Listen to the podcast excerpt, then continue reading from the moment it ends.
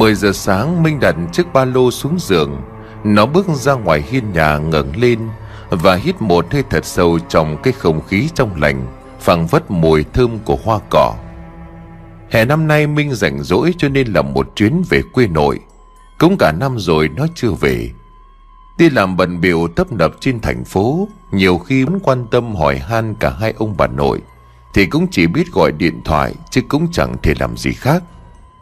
Nay có dịp về chơi với ông bà Minh nghĩ thầm trong đầu Có lẽ phải ở một hai tuần cho bỏ Còn đang đứng tận ngần ở ngoài sân Từ từ ngoài cổng có tiếng của người gọi vọng lên. Ông bà hối, ông bà hối Ông bà hối có nhà không? Minh ngó ra ngoài nhìn là bác Tư trưởng xóm. Nó chạy luôn ra mở cổng mời bác vào trong uống nước rồi nói Cháu mới từ Sài Gòn bay ra. Ông bà cháu đi đâu hết rồi đó bác ạ? Bác có việc gì không ạ? Ông Tư nhìn Minh rồi đáp À thằng này về hè thăm ông bà đấy hả? Mà thôi bác đang gấp, khi nào mà ông bà về, Nhớ bảo là ra ngay nhà sinh hoạt xóm. Mọi người đang tập trung hết ở đó, Có việc cấp lắm, nhớ đấy. Minh chào ông Tư rồi khép cánh cổng lại. Không biết là có cái chuyện gì Mà ông Tư hói lại có vẻ khẩn trương như vậy. Còn đang suy nghĩ Thì từ vườn sau có tiếng bước chân quen thuộc vang lên. Là bà nội đã về. Mảnh vườn sau nhà ông bà có một mảnh vườn Và một cái ao khá là rộng, Đặc trưng quê nhà bao giờ cũng vậy. Có lẽ bà nội đi lối tắt sau vườn Để sang nhà mấy cụ hàng xóm chơi. Minh chạy ra ngoài sân vừa nhìn thấy nó, bà đã nói to, Ôi giời, cái thằng quỷ này, Về tới nhà lúc nào mà không có gọi gì trông bà biết vậy? Trời đất đây cháu muốn gây bất ngờ trông bà chứ sao? Mà bà đi đâu về vậy? Bà qua thăm con bé hàng xóm, Nó mới đẻ đứa con đầu lòng. Nhà nó ngay sau mảnh vườn của nhà mình, Đi qua cái bụi cây kia là sang, Đỡ phải đi vòng qua lối cổng chính Mình nghe vậy thì nói À mà vừa nãy công tư sang tìm. Ông ấy bảo là nếu ông bà về Thì tới nhà sinh hoạt xóm ngay có việc gấp. Bà nội nghe vậy thì ngạc nhiên, Chẳng lẽ nay trong xóm có việc gì hệ trọng? Nói đoạn bà Bảo Minh gọi điện cho ông nội, Chắc là ông lại qua nhà mấy ông bạn già để đảm đạo. Mình rút điện thoại ra gọi, Thì ra là ông đang ở bên nhà sinh hoạt xóm rồi. Có lẽ ông Tư đi loan báo tin thì gặp được, Cho nên là bảo ông đi luôn. Tới hơn 11 giờ trưa thì ông nội về. Lúc này Minh đang phụ bà chuẩn bị cơm trưa. Ông về đi thẳng vào trong nhà, Lấy cái điếu bát ngồi ra ngoài sân rồi châm lửa rít lên một hơi thuốc lào. Bây giờ bà từ trong bếp đi ra rồi hỏi, Có cái việc gì mà họp xóm gấp với ông? Thả làn khói dày đặc vào không khí Thì nét mặt của ông nội trầm tư suy nghĩ ông nói, Bà có nhớ cái việc xảy ra ở đám tang của thằng Dương Nghiện không? Bà nội đi lên trên hiên nhà ngồi xuống rồi đáp, Nhớ mà thấy bảo là cái vụ đó, nhà nó giải quyết đâu vào đó rồi phải không? Giờ lại có chuyện hả? Ông liền gật đầu nói với cái giọng nghi ngờ. Không biết là có giải quyết được thật không? Hay là lại bị mấy cái thằng vớ vẩn buôn thần bán thánh nó lừa? Nay xóm họp gấp là vì cái chuyện là Mọi người đồn đại ở đó có quỷ. Ngay đến đó thì Minh giật mình, Sao lại có cả ma quỷ ở đây? Lần này về tranh hè chẳng lẽ có cơ hội tìm hiểu ba cái vụ ma quỷ để viết thêm bộ truyện mới sao? Nghĩ đến đó thì nó đóng nắp nồi cơm lại chạy luôn lên hiên nhà, ngồi ngóng ông bà nói chuyện. Bà nội thoáng kinh ngạc hỏi, cái gì? Lại xuất hiện quỷ hả? Rõ ràng là sau cái hôm đám tang đó, gia đình bên đó có mời được lão thầy cao tay ấn làng bên, sang bố máy quay cuồng lễ cả đêm cơ mà. Thế bảo là tiền công là mười mấy triệu cái lễ đó.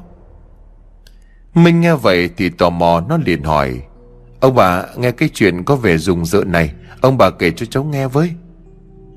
Nãy giờ ông nội đang mải suy nghĩ Cho nên không để ý Minh phi từ dưới bếp lên. Giờ nghe tiếng nói của nó thì ông giật mình. Ôi trời ơi, cái thằng danh này, Mày về từ bao giờ hả? Làm ông hết cả hôn Minh lười cười bò lên mà đáp, Cháu về từ lúc 10 giờ. Lúc đấy bác cứ sang tìm ông để đi họp xóm đó. Mà đầu đuôi cái vụ ma quỷ kia là thế nào? Ông bà kể cho cháu nghe với. Bây giờ bà nội mới kể. Mọi chuyện bắt đầu xảy ra cách đây một tháng. Ở cuối xóm là nhà của hai vợ chồng bác Tĩnh. Nói đến bác Tĩnh thì mình nhớ, Hồi còn bé mỗi lần về quê chơi Là bà nội lại dắt sang nhà bác hái ổi. Vì nhà đó có cây ổi to và ngọt lắm Ông bà có chơi qua lại nhiều năm với gia đình của bác Tĩnh. Cho nên cứ mỗi mùa ổi chín là hai vợ chồng của bác lại hái cả mấy cân ổi chín sang biếu ông bà. Mà khổ thay hai vợ chồng năm nay cũng gần 60 Ăn ở tốt hòa thuận với xóm làng được mọi người xung quanh yêu mến, Nhưng lại đẻ ra hai thằng con trai trời đánh. Nhắc tới hai đứa con trai của nhà đó Thì bỗng nhiên ký ức của Minh ùa về. Thằng con cả năm nay cũng 30 Tên là Dương, Nghiện ngập rượu chè cờ bạc phá ra chi tử. Từ bé đã ngổ ngáo sức sược. Học lớp 9 thì bỏ ngang, Suốt ngày liêu tiêu đú đờn với ba thằng phá phách trong xóm. Bố mẹ họ hàng nói thế nào cũng không chịu nghe. Mình còn nhớ hồi còn bé khi về quê, Lúc đó thanh niên Dương này nổi tiếng phá làng phá xóm. Bố mẹ ông bà cứ dặn Minh nếu qua nhà bác tính chơi mà gặp Dương, Thì cấm không được nói chuyện tiếp xúc, Không là hư người đi. Ngay tới đó thì bỗng nhiên Minh giật mình, nó quay sang hỏi bà.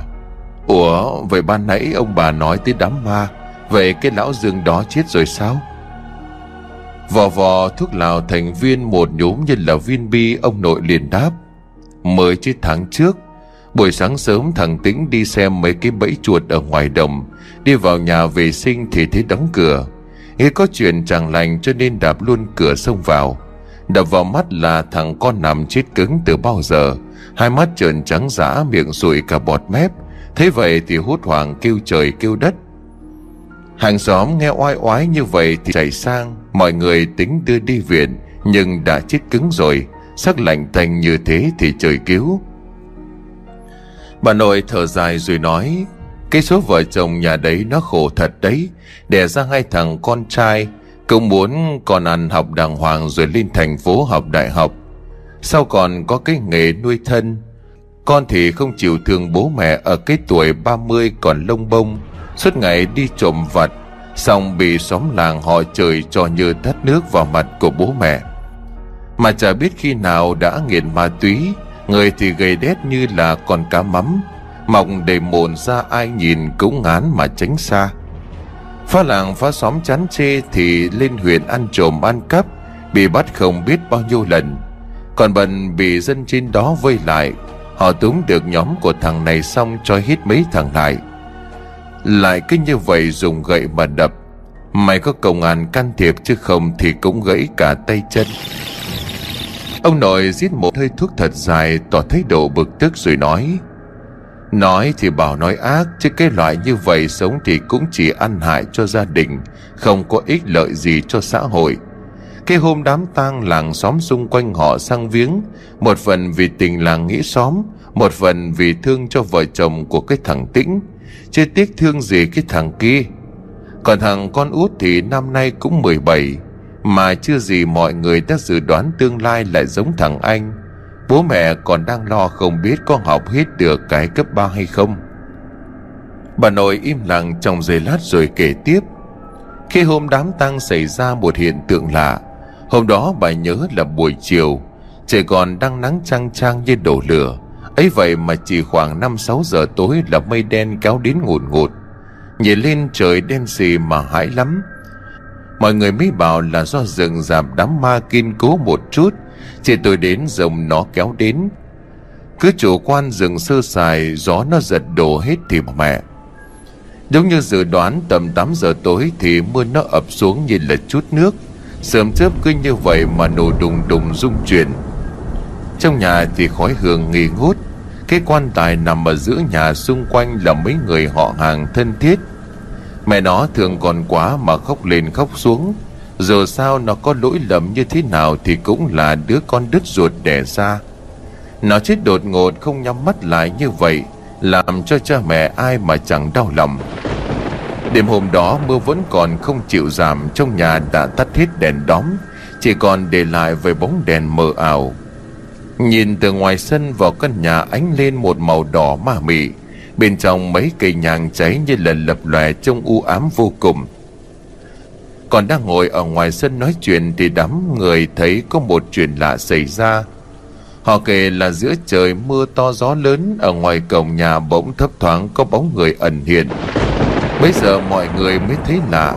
Đêm rồi sao còn có người tới viếng? Trong khi đó mưa gió như thế này, Nhưng mà tới cổng rồi thì lại không gọi gì cả Mà cứ vậy đứng im bất động. Ánh đèn điện vàng vọt từ trong sân hắt ra Chả hiểu nhìn kỹ được mặt mũi của một kẻ đang đứng ở ngoài cầm. Một lúc sau, cái bóng kia vẫn còn đứng chân chân ở ngoài đó mà không có động tĩnh gì. Sốt ruột quá thì một người ngồi xuống mới nói vọng ra, Ai đấy, tây viếng sao không vào trong? Mưa ướt hết bây giờ mà sao lại đi khuya như vậy? Nhưng mà đáp lại câu hỏi đó vẫn chỉ là một sự im lặng từ cái thứ đứng ở ngoài cầm. Bỗng một đánh chớp lóe lên trên nền trời đen đặc. Trong cái khoảnh khắc ánh sáng chớp nhoáng như đèn lát máy ảnh, Đám người trong sân kinh hãi nhìn ra được thứ kia.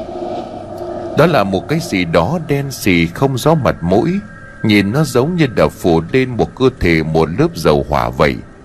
Nó đứng bằng hai chân và có hình dáng như con người.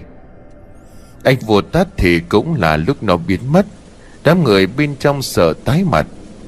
Giữa cái lúc cảnh đám tang như vậy Mà lại xảy ra cái chuyện rùng rợn như thế. Nhưng họ lại e ngại khi đem kể chuyện này cho người khác. Một phần vì là đang lúc tăng ra bối rối, Gia chủ buồn bã. Một phần có khi lại do mấy lão bàn tối làm vài chén rượu xong Đêm lại nửa tình nửa mê nhìn gà ra chó. Lại đem cái chuyện ma quỷ kể ra E là không có tiền Nghĩ vậy cho nên họ quyết định cho qua nhưng mà sự việc đỉnh điểm nhất xảy ra vào đêm thứ hai. Đêm hôm đó vào lúc tầm 1 giờ, Thì trời không mưa như là đêm nọ. Mây đèn cũng không xuất hiện, Tạo điều kiện thuận lợi cho ánh trăng tháng 7 âm lịch, soi dọi cả một khoảng không gian rộng lớn. Bà bác ruột của thằng Dương kia Cũng là chị ruột của ông Tĩnh. Khi đang loay hoay ở dưới bếp để đun nồi cháo Thì bất chợt rợn tóc gáy. Bà ta kể rằng đang lúi húi trong bếp, Thì tự nhiên thấy một cái tiếng gì đó sột soạt ở ngoài vườn, Như là có ai đó từng bước bước trên lám lá khô vậy. Ban đầu bà nghĩ chắc là có lão nào đi tiểu, Nhưng mà ngó ra ngoài sân thì thấy bà bốn lão hàng xóm đang ngồi uống nước chè đầy đủ. Người trong nhà cũng đều đang ngủ, Chỉ có một mình bà dậy để xuống bếp. Vậy thì ai mà đang đi lại ở ngoài vườn? Một cảm giác lo sợ dấy lên trong lòng hay là có ăn trộm. Nghĩ vậy, bà mới đưa mắt qua lỗ thông gió của căn bếp, liếc nhìn ra vườn để xem cái thằng trời đánh nào đêm hôm tăng ra nhà người ta như vậy mà lèn vào trong ăn trộm.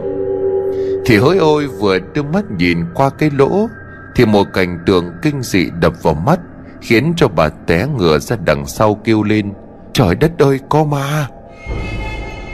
Nghe tiếng kêu thất thanh Thì mấy ông đang ngồi ở ngoài sân Vội chạy ra bếp. Từ bên trong, bà bác lùm cồm bò ra, Trên tay run lẩy bẩy Còn không thể đứng vững, Mồ hôi túa ra như tắm. Một ông bác đỡ bà ngồi dậy hỏi, Có cái chuyện gì mà đêm hôm la như chết cha vậy? Khuôn mặt vẫn hiện rõ sự kinh sợ. Miệng của bà lắp bắp thở hồn hển mà nói, Ôi dồi ôi, có con gì ở ngoài vườn Tôi vừa mới nhìn qua lỗ thì nó nhìn lại tôi. Hai cái mắt của nó đỏ ngầu như máu. Còn người đen xì, ôi dồi ôi, nó là con ma, con quỷ. Ngay đến đây thì mấy ông kia trột dạ. Một ông chạy vào bếp khẽ liếc ra vườn. Không có gì lạ ngoài một màn đêm đen đặc và tiếng côn trùng kêu dâm gian Đỡ bà bác ngồi xuống ghế, một người nói trong mấy nay bà lo chạy tới lui cho đám tang của gia đình, Cho nên mệt quá sinh ra hòa mắt, Chứ ngoài đó làm gì có cái đứa nào. Mà giả sử như có thì nó vào đấy làm gì? Vườn cây thì có gì ăn trộm? Muốn vào nhà ăn trộm thì phải đi qua sân. Đèn điện sáng có người trông như thế này, Trong nhà thì có quan tài ở giữa, Bố bảo nó chẳng dám. Nghe thì đúng là thật có lý, Thế nhưng mà lúc đang hoàn toàn tỉnh táo Sao lại nhầm được chứ? Rõ ràng cái cặp mắt đỏ lòm đó Cũng nhìn vào bên trong bếp. Ánh sáng trong bếp hắt vào Cái lỗ đủ để thấy mà. Nói thì là như vậy, Chứ thực ra thì trong tâm của mấy người đàn ông Cũng bất lo lắng lắm. Việc bà bác kia thấy có thứ gì kỳ dị ở ngoài vườn Khiến cho họ liên tưởng tới bóng đen xì đêm qua. Không lẽ lại là có ma thật sao? Và chẳng để cho họ phải đoán già, đoán non quá lâu, Ngay trong cái đêm đó hiện tượng quái dị xảy ra. Và lần này cũng khẳng định một điều, Nhà ông bà Tĩnh có sự hiện diện của quỷ dữ. Sau khi bác gái kia gặp chuyện thì sợ hãi lắm, Người cứ thi thoảng run lên cầm cập. Nhà lại đang có người chết, âm khí nặng nề, Thành ra là cảm giác không khí ba đêm lạnh lẽo, đáng sợ. Bà Hoàng quá khỏi đun cháo gì nữa, Mà leo tót lên giường trùm chăn kín mít cho đến sáng. Việc đun nồi cháo đành giao lại cho một ông bác ở ngoài sân. Khoảng hơn 2 giờ sáng, khi còn đang loay hoay ngồi đảo qua đảo lại nồi cháo, Lâu lâu giật mình nhìn qua cái lỗ thông gió. Thì ông bác này tự nhiên lại buồn tiểu. Giờ đi ra nhà vệ sinh thì nghĩ nó hơi cổng kềnh. Cách nhanh nhất là đi ra bên cạnh bếp vạch quần mà tưới thẳng xuống vườn. Nghĩ là làm, Ông bác lùi húi đi tới bên hông căn bếp mà xả lũ. Còn đang thư giãn tận hưởng cảm giác nước trong cơ thể tuôn ra, Thì bất giác có một tiếng động lạ, Khiến cho ông quay đầu nhìn sang bên cạnh, Nơi gốc mít ở cuối vườn. Không biết có phải là do hoa mắt hay không mà rõ ràng dưới ánh trăng mờ ảo Có thằng nào đó ngồi xổm thu lu bó gối dưới gốc cây mít. Cái dáng ngồi xổm thu lu một góc gầy gộc quắt queo. Tự nhiên đồng thoáng nghĩ tới hình ảnh của thằng Dương Nghiện hồi còn sống. Nhìn cái kiểu ngồi như thế kia thì có khi là đang đâm cái bơm kim tiêm vào tay. Nhưng ngay lập tức lý trí kéo ông trở lại thực tại. Thằng Dương chết rồi cơ mà. Xác của nó còn đang lạnh tanh nằm im lìm trong quan tài. Sao có thể có chuyện bỏ ra gốc mít mà ngồi chích cho được? Chết mẹ hay là có ăn trộm? Éo lè thầy đang đi giải quyết nỗi buồn Mà lại có cái thằng mất dạy phá làng phá xóm. Đêm hôm nó mò vào đám tang để mà ăn trộm. Nhưng nó cứ ngồi im lìm như đang gục đầu xuống đất. Cái sự kỳ lạ nó khiến cho ông tự nhiên lạnh gáy. Một cảm giác gài gài chạy dọc sống lưng, Da gà da chó cứ nổi lên hít cả. Ông bác cố nhà mắt nhìn cho thật kỹ miệng lắp bắp nói Ờ có cái thằng nào đấy? Đêm hôm mò vào đây làm gì hả? Tính ăn trộm hay sao? Đi ra ngày không tao đập cho mày bây giờ. Bất thình lình, nó đứng phát dậy Quay lại nhìn thẳng vào ông, Thì hỡi ôi, hai cái mắt của nó Như hai con đom đóm lập lòe trong đêm. Giờ ánh trăng trắng bạc Nhìn trông vô cùng sợ hãi. Ông bác ú ớ tay chân run bắn hết cả lên Mà ngã ngửa ra đằng sau. Nó cười thé lên rồi nhanh như cắt chạy tót lên bấu vào thân cây Bỏ bằng cả tứ chi như con thần lằn, Biến mất trên những tán mít um tùm không để lại dấu vết gì. Không giấu nổi sự kinh hoàng miệng của ông bác cứng nhắc, Hà hốc mồm kinh hãi chân tay hệt lại không còn đứng lên được. Nghe có tiếng đồng tính ở bên hông nhà mấy bác kia còn đang ngồi chè nước lại vội vàng chạy ra xem có chuyện gì.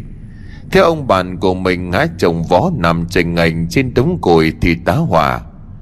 Một người đứa ông dậy nói với giọng lo lắng, Sau đó có chuyện gì tự nhiên đêm hôm lại ra đây ngã vậy? Chúng gió sao? Chân tay cứng, cả người run lên bần bật, miệng thì há hốc. Có khi lại trúng gió hay là đột quỵ thì bỏ mẹ. Đang đi dự tang lễ không may oảng luôn ở đây có mà to chuyện Ngồi trên ghế tay cầm ly nước chè nóng mà run như cầy sấy, mặt vẫn còn hoang mang lo sợ. Ông bác kể lại thêm hiện tượng quỷ dị khi nãy nhìn thấy. Ngày xong bà bốn ông còn lại ai nấy đều khẽ dùng mình kinh sợ. Hai hôm nay liên tiếp xảy ra những câu chuyện quái lạ rùng rợn. Nhìn thấy một lần thì cho là cả hai đều hoa mắt, chứ nhìn thấy liên tiếp hai ba lần. Một cơn gió lạnh buốt từ đâu thổi đến bên sân nhà. Bất giác mấy ông nhìn vào trong gian nhà Nơi đặt ảnh phúng viếng thằng Dương Nghiện. Khói nhà nghỉ ngút. Cái ảnh chân dung đặt ở giữa nhà bên cạnh là hai bóng đèn quả nhót màu đỏ Trông mà quái vô cùng. Có khi nào nó chết trẻ không cam chịu siêu thoát? Lúc còn sống thì phá làng phá xóm ngông cuồng hống hách, Cho nên chết bây giờ thành ma hóa quỷ, lại mà nhũng nhiễu hay không? Suy nghĩ chung không riêng của ai, Nhưng mà ngay lập tức một ông nói, Thôi này tới tàng lễ về nhà người ta Chứ có nghĩ lung tung, Lại mang nghiệp với người chết, Cứ cho là hoa mắt đi, Dù sao tối mai cũng là buổi cuối rồi. Thế bảo mời sư cụ ở chùa làng Về sang tụng kinh cầu siêu sẽ ổn cả thôi. Chiều hôm sau, gia đình của người chết đang tất bật chuẩn bị cho lễ cầu siêu. Rồi đêm nay còn mang quan tài ra nghĩa địa mà chôn. Sư thầy mà gia đình mời tới đã có mặt. Sư tới đây dẫn theo hai chú tiểu nhỏ để phụ giúp soạn lễ. Đây là một vị sư tu hành lâu năm Năm nay cũng đã hơn 70 Có đám nào muốn cầu siêu cho những người đã chết đều mời tới sư cả với đạo hành mấy chục năm cũng một tấm thần thanh tịnh của nhà Phật, Hy vọng sẽ giúp cho người đã khuất siêu thoát về bên kia thế giới. Chuyện kinh dị thì không thể giấu mãi Cái sự việc lạ lùng hai ba hôm nay diễn ra ở đám tang khi đêm xuống. Đã được hàng xóm xung quanh dì dầm dì tay nhau mà kể. Mấy ông bác ngồi xuống xùm lại uống nước chè, Một ông nhìn láo lên xung quanh rồi nói Ôi sổ ôi, có thật là ông thấy như vậy không? Mà nó hiện ra luôn như vậy hả?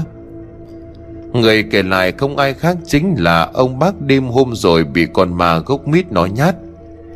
Tới giờ khi kể lại mà ông vẫn còn hoang mang. Nghe loáng thoáng ma quỷ xuất hiện vì sư thầy khẽ nhú mày. Ông mở chiếc túi cá nhân soạn những món đồ cần thiết ra bàn mà miệng cứ lầm bầm như cầu kinh. Bây giờ nội mới lại gần, Phụ thầy soạn lễ rồi bà hỏi.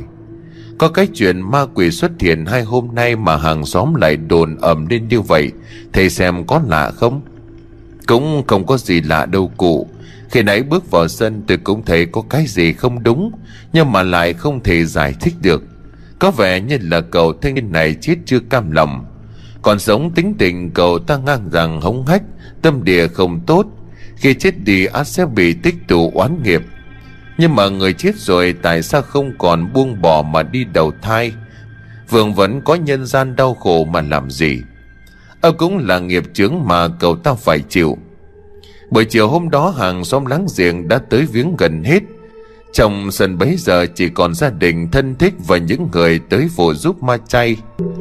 Từ trong nhà, tiếng tụng kinh gõ mõ vang lên đều đều. Tiếng kinh cầu như một con đường dẫn lối linh hồn về bên kia thế giới. Nhưng nếu linh hồn không chịu buông bỏ, ắt hẳn sẽ xảy ra chuyện. Khi mà sư thầy còn đang chuyên tâm tụng niệm Thì bỗng một đứa em ở bên đằng nhà nội của gia đình đứng phát dậy. Nó lườm lườm nhìn mọi người xung quanh bằng một ánh mắt sắc lẹm. Rồi tự nhiên cười phá lên như là ma làm. Sư thầy cũng không quan tâm chuyện đang xảy ra. Tiếng kinh kinh như vậy vang lên đều đều. Thế hiện tượng là ai nấy có mặt đều ngạc nhiên. Bà bác Hùng trước bị ma nhát vội kéo tay con bé ngồi xuống mà nói, Ôi, cái con này mày làm sao đang tự nhiên làm cái trò gì thế? Cậu bé cúi xuống quắc mắt nhìn ánh mắt khiến cho bà bác tái mặt buông tay nó gần giọng. Bà kệ tôi. Rất lời, nó quay về sư thầy đang ngồi mà quát. Im đi, lão sư cọ. Ông lại nhài nãy giờ đau đầu quá. Thế còn bé nói vậy thì ai nấy đều kinh ngạc. Cái con này thường ngày hiền lành, ngoan ngoãn là vậy. Mà sao hôm nay tự nhiên nó lại mất đồ đốn như vậy? Bố mẹ con bé ngồi cách đó vài mét không biết giấu mặt vào đâu. Ông bố đứng dậy chỉ tay mà nói. Cái con danh này mà ăn nói kiểu gì vậy, xin lỗi thầy ngay. Con bé nhìn về phía ông bố nhếch mép cười Dòng cười nghe lạ lẫm vô cùng. Nó không phải là dòng của một đứa trẻ lớp 8 Nó cứ khàn khàn như dòng của một gã đàn ông hút thuốc lào vậy. Nó liền chỉ tay. Cái lão già này, lão thì cũng có gì hơn tôi, Rượu chè cờ bạc bi tha, Còn cầm với con mồ thắm bán thịt lợn ở ngoài chợ. Nghe tới đó thì ông bố tái mặt miệng há hốc. Hàng xóm ngồi xung quanh ai nấy đều trố mắt nhìn. Bà vợ nghe xong thì cũng kinh ngạc không nói nên lời. Sao đứa con gái lại biết chuyện này? Việc ngoài tình đó bà cũng biết Nhưng mà ngậm bồ hòn làm ngọt. Vì bà cũng chẳng là lắm gì con người của lão chồng. Nhưng mà trong lúc tàng dài như vậy, Xung quanh còn có bà con hàng xóm nội ngoại. Tự nhiên con gái mình nói vậy Thật khiến cho bà chỉ muốn bây giờ có một chiếc lỗ chui xuống chết quách đi cho xong. Bây giờ ông bố đứng hình dần tím cả mặt. Ông ta sấn sổ bước lại túm lấy tóc của con bé mà quát lên. Mẹ, cái con danh con đã nói mất dậy Tao là bố mày mà mày dám nói vậy hả? Mất hết mặt mũi tao để tao cho mày một trận. Dứt lời thì ông liền vung một cái tát nổ đom đóm vào mặt của con bé, Khiến cho nó ngã rúi rồi xuống nền nhà. Ai nấy xung quanh đều tá hỏa. Mấy bà cô vội vàng đứng dậy ngăn lại. Chứ cái lão này điên lên thì lại giết con bé không chừng. Một bà cô đỡ nó dậy rồi suýt xoa. Trời đất ơi, sao mày ngu thế hả? Cháu ăn mới chả nói. Vừa chạm vào thì bà cô kinh hãi người con bé lạnh như đá. Miệng của nó dì máu sộc cố tát, Mặt của nó hầm hầm sát khí.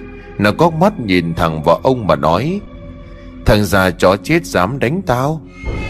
Mọi người ai nấy đều kinh ngạc trước sự việc quái lạ. Sư thầy thở dài, ông đưa đôi mắt qua nhìn cô bé.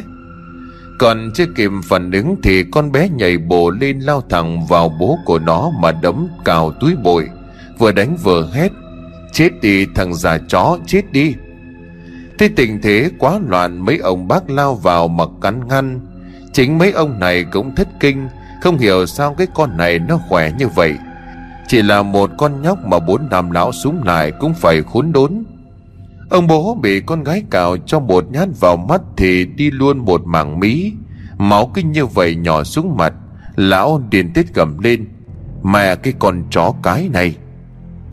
Thế tình hình chuyển biến xấu sư thầy không thể ngồi im Ông đứng dậy lên qua đám người mà đứng ngay trước mặt cô bé đang bị mấy người đàn ông kia ghi chặt. Miệng sùi cả bọt mép như là chó dài, đôi mắt vằn lên những tia máu. Sư thầy nói giọng đành thép. Đã chết rồi sao còn vẫn vương nhân gian để còn gây họa. Nếu cứ như vậy thì sẽ mãi mãi không được siêu sinh. Vừa dứt câu thì sư thầy vung cánh tay cầm chẳng hạt vỗ mạnh một phát vào đầu của con bé. Cô bố vất thình lình nhìn thì có vẻ không mạnh nhưng lại mang đi một dị năng khó hiểu.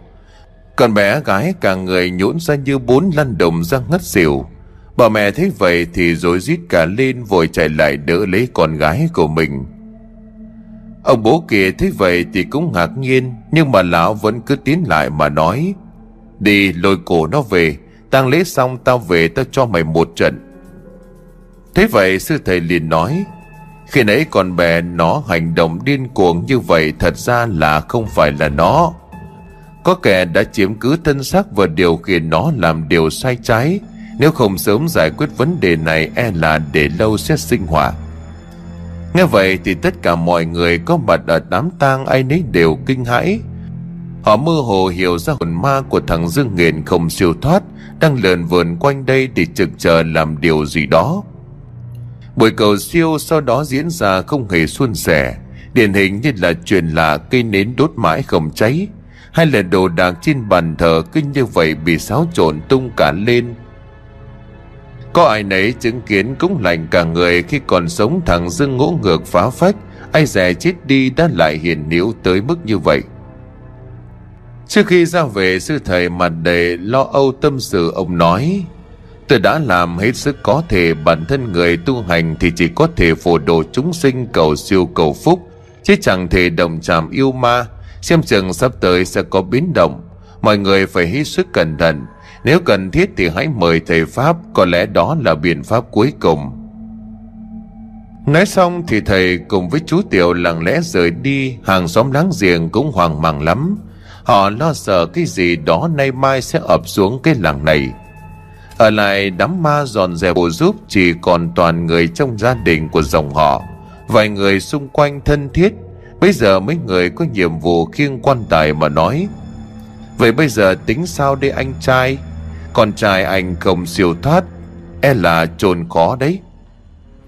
Ông Tĩnh thở dài ngao ngán nói gì thì nói vợ chồng của ông cũng thuộc kiểu tâm linh thờ phụng duy tâm. Huống hồ này nay lại chứng kiến sự việc nhập xác hãi hùng như vậy, nó khiến cho hai vợ chồng không khỏi bận lòng. Tính khí của thằng con như thế nào ông hiểu, còn sống như thế nào chết đi cũng chẳng thay đổi được. Thôi thì nó sống hơn 30 năm rồi chết cũng coi như là vấn số nếu cứ để nó tác quái Thì lúc nó sống, ông bà đang mối mặt với bà con trộm xóm Bây giờ nó chết xong thì bố mẹ nó vẫn còn phải mối mặt nữa, Đúng là không thể chấp nhận được Như vậy, ông đã đưa ra một quyết định, ông nói Chú lòng chú làm trong cái nghề này nhiều lắm, Chú có quen ông thầy Pháp nào không? Bây giờ người đàn ông tên là Long nói, Có một lão thầy khá nổi ở bên thôn đoài Ngoài việc coi bói tướng số và làm nhà làm cửa, Lão ta cũng thông thạo cả việc chấn điểm đất đai mồ mà nữa Nếu mà ông anh cần thì em đi gọi cho. Tuy nhiên thì lão này ham tiền lắm, Nếu đồng tới mấy việc chấn yểm mà Thì có khi lão lấy cả chục triệu. Ông tính gật đầu nói, Quyết định như vậy đi. Thôn đoài cách đây hơn 15 cây số. Bây giờ mà đi luôn thì có khi kịp. 12 giờ đêm mới ra nghĩa địa cơ mà. Long gật đầu, hắn rút chiếc điện thoại đen trắng ra vừa bấm số vừa gọi. Từ từ, trước khi qua đó về điện xem lão thầy có nhà không. Chứ qua mà lão không có nhà thì lại mất công. Em có thằng bạn từng qua lại với lão thầy này. Nó có số để em gọi hỏi. Vừa dứt lời thì đầu dây bên kia bắt máy. Giọng của một người đàn ông khàn khàn nhẹ nhẹ vang lên. Cái gì đấy? Long liền nói luôn. Bạn đó hả đang làm gì mà giọng nghe phê pha như vậy? Ở đầu dây bên kia liền đáp Phê chó gì đâu mới đi ăn thịt chó về. Làm có vài chén mà Thế bạn đang đâu? Qua tôi chơi. Long nghe nói vậy thì cười khì khà mà đáp Thôi đang bận đám mà bên chỗ ông anh thân thiết rồi. Để khi khác đi. À mà nè Ông cho tôi số của lão thầy bên thôn đoài Đám này đang có chuyện cần tới lão. Nghe vậy thì đầu dây bên kia nói Có chuyện gì cần cái lão đó vậy? Lại có vấn đề với người chết hả? Long liền nằm mơ cho qua chuyện rồi tắt máy. Giây phút sau thì tin nhắn báo tới Long lầm bầm rồi bấm số gọi lại. Dùng chuồng một lúc thì có người nghe máy. Alo ai đấy? Alo thì Thành phải không ạ? À? Đúng tôi Thành đấy ai vậy? Dạ thầy ơi hiện tại thầy có nhà không ạ? à? Ở bên ờ, nhà ông anh con đang xảy ra một việc có liên quan đến oan hồn của người chết quấy quả. Mà đêm nay là chôn rồi. Đe là ừ, không có làm gì đó thì sẽ khó khăn đến thầy à? Nghe đến đó thì lão thầy Thành đoán được rằng vụ này có liên quan đến oan hồn không siêu thoát cảnh quấy, Mà lại vừa mới chết. Đây đúng là chuyên môn của lão rồi. Suy nghĩ giây lát, lão liền nói À mà lại có mấy vụ này, anh tìm đúng người rồi đấy. Trong bán kính 500 km trở lại đây không ai thảo hơn tôi đâu. Hiện tại thì tôi đang ở nhà đấy. Long nghe xong thì cười nói Đấy biết là chuyên môn của thầy mà Thế bây giờ qua đón thầy luôn qua nhá. Lão thầy vuốt tròm dâu xoăn tít rồi ngã giá. Ấy chết sao vội vậy? Còn chưa có bàn bạc xong. Tính tôi không có thích lòng vòng anh báo luôn với gia chủ bên đó là tôi sẽ chấn yểm mà lấy giá luôn từ A đến Z là 12 triệu. Xem được thì được, không lại mất công qua đón. Ông bà tính nghe xong thì xót ruột, vừa tổ chức ma chay ba ngày xong. Nhà người ta chết rồi thì đem ra nghĩa địa chôn là xong.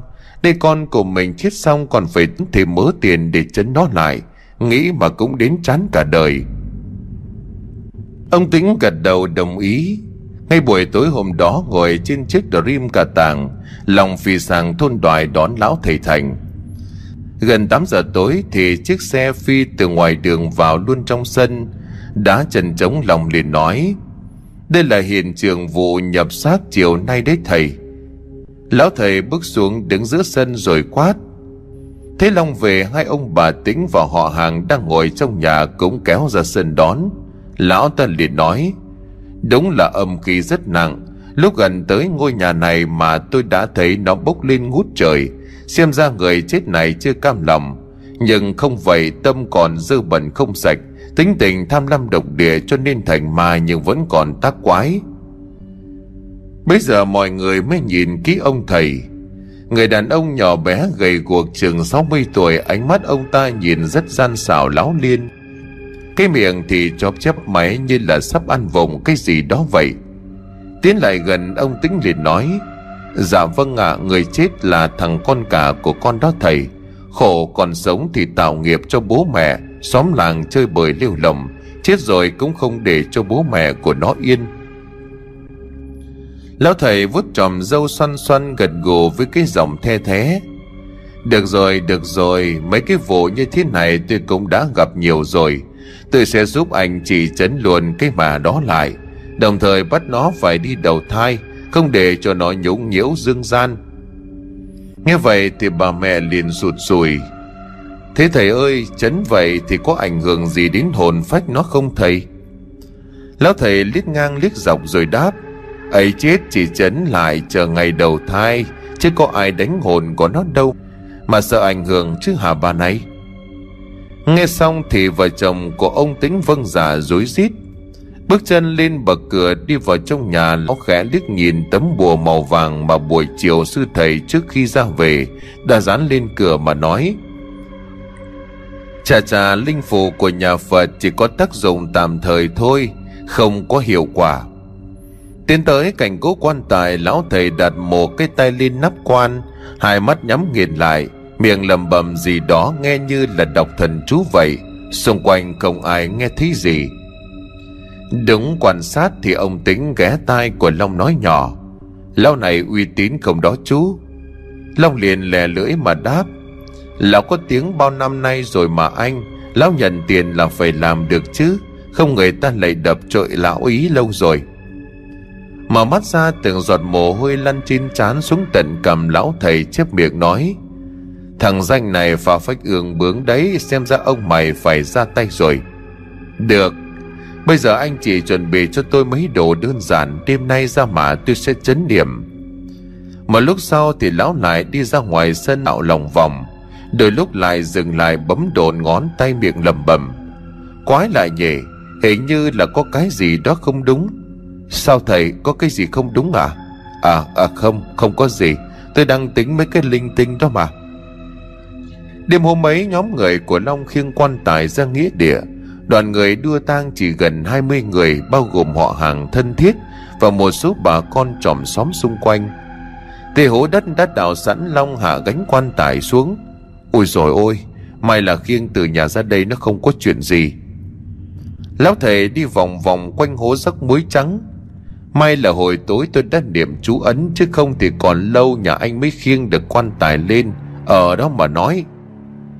Dứt lời thì lão nói tiếp. Lập bàn lễ ra, tôi tiến hành ngay bây giờ, kẻo mỡ mất giờ thiêng.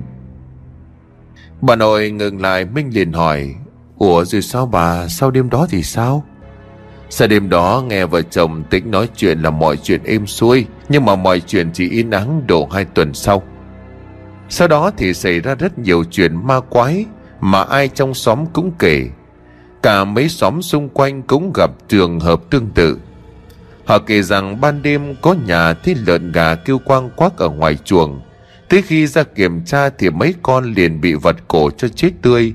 Rồi mấy người đi đêm xoay ếch bắt chuột, hay thấy có bóng ai đó như là thằng Dương Nghiện. Đêm hôm vật vờ đi ngoài đường như là cái hồi nó còn sống Hay đi xin đều tiền ấy Hàng đêm hay có tiếng người đi lại ngoài vườn mà hãy cứ cầm đèn pin soi thì lập tức biến mất. Nói đâu xa ngay hôm nọ có cái đám thanh niên không biết làm sao, lại ra nghĩa địa mà nghịch. Lỡ ngỡ thế nào lại động chạm vào mộ của thằng Dương. Hôm sau bà bốn thằng trong xóm bị vật cho sùi cả bọt mép, ốm ly bì chết dí trên giường bố mẹ chúng nó đưa đi viện suốt từ hôm đó đến giờ hai vợ chồng của nhà ban đêm thì cũng thấy có sự lạ, cứ có thằng nào đó đi lại trên mái nhà như ăn trộm hai ông bà hãi quá không dám làm gì sáng hôm sau, có người kể là tiếp bóng dáng của thằng con trai ngồi trồm hổm trên mái vắt vẻo nghe xong thì cả hai vợ chồng khiếp lắm Biết là thằng con của mình, nhưng rõ ràng lão thầy hôm đó đã chấn kỹ càng rồi. Tại sao lại xảy ra mấy chuyện quái quỷ như vậy? Liệu nó có còn tác quái đến bao giờ nữa? Ông nội đứng dậy đi vào trong nhà miệng lẩm bẩm Gớm, cứ đi nghe bà cái cái thằng thầy vơ vẩn thì có mà bán nhà đi cho ma nó ở. Chiều hôm đó, Minh Dạo bước trên con đường làng, Vừa đi nó vừa suy nghĩ mông lung lắm. Nếu mà thực sự oan hồn kia chưa siêu thoát Và dồn oán hận lên nơi này, Thì có cách giải quyết nào đây? Suy nghĩ một hồi, Minh dừng lại trước cổng một ngôi nhà. Đứng ngoài cổng, nó thập thò lấp ló nhìn vào bên trong mà gọi, Đà đây đà đây, có nhà không? Đáp lại tiếng gọi là sự yên nắng, liếc nhìn xuống cánh cổng hóa ra là khép hở cánh cổng không khóa. Để cánh cổng tiến vào trong sân, minh ngó ngang ngó dọc miệng lẩm bẩm, quái lạ, nhà đi đâu hết cả rồi.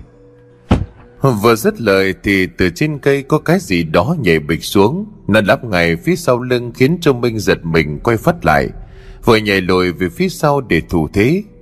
Đứng trước mặt của Minh là một thằng thanh niên trạc tuổi nhưng mà có làn da đen bóng nhìn rắn giỏi hơn nhiều. Thế Minh giật mình thủ thế nó phá lên cười mà nói, Ôi dồi ôi, bạn Hiền làm gì mà hoàng hốt vậy? Về từ bao giờ đấy? Hóa ra là thằng bạn trời đánh. Bà mẹ nó chơi cái trò bất ngờ hù dọa thế này, Có khi khiến người ta đứng tim lăn ra đây. Mình cầu có hết cái mặt rồi nói Ta sợ đếch gì hơi bất ngờ thôi mới về sáng nay. Trên hiên nhà Đạt mang ra một hộp bánh đậu xanh và tích trà miệng cười hề. Cả năm rồi anh em ta mới tao ngộ. Buổi sáng về đây mà chiều đã qua thăm tao rồi vinh hạnh quá. Tất nhiên rồi, chơi với nhau lâu rồi thì phải quan tâm nhau chứ. Đặt là bạn từ thuở bé xíu của Minh, Cái năm mà Minh mới chỉ có 4 năm tuổi, Bố mẹ cho về quê nội chơi. Đó là lần đầu tiên Minh và Đàn gặp nhau Hai đứa rất hợp cả cho nên trở thành bạn của nhau từ đó mỗi năm có dịp về quê là y như rằng hai thằng lại lông nhông chạy khắp xóm. Ông bà và bố mẹ hai bên cũng biết tới mối quan hệ này. Đạt là một thằng bé chăm chỉ ngoan ngoãn, tính tình lại thật thà ngay thẳng, cho nên bố mẹ và ông bà cũng quý nó lắm.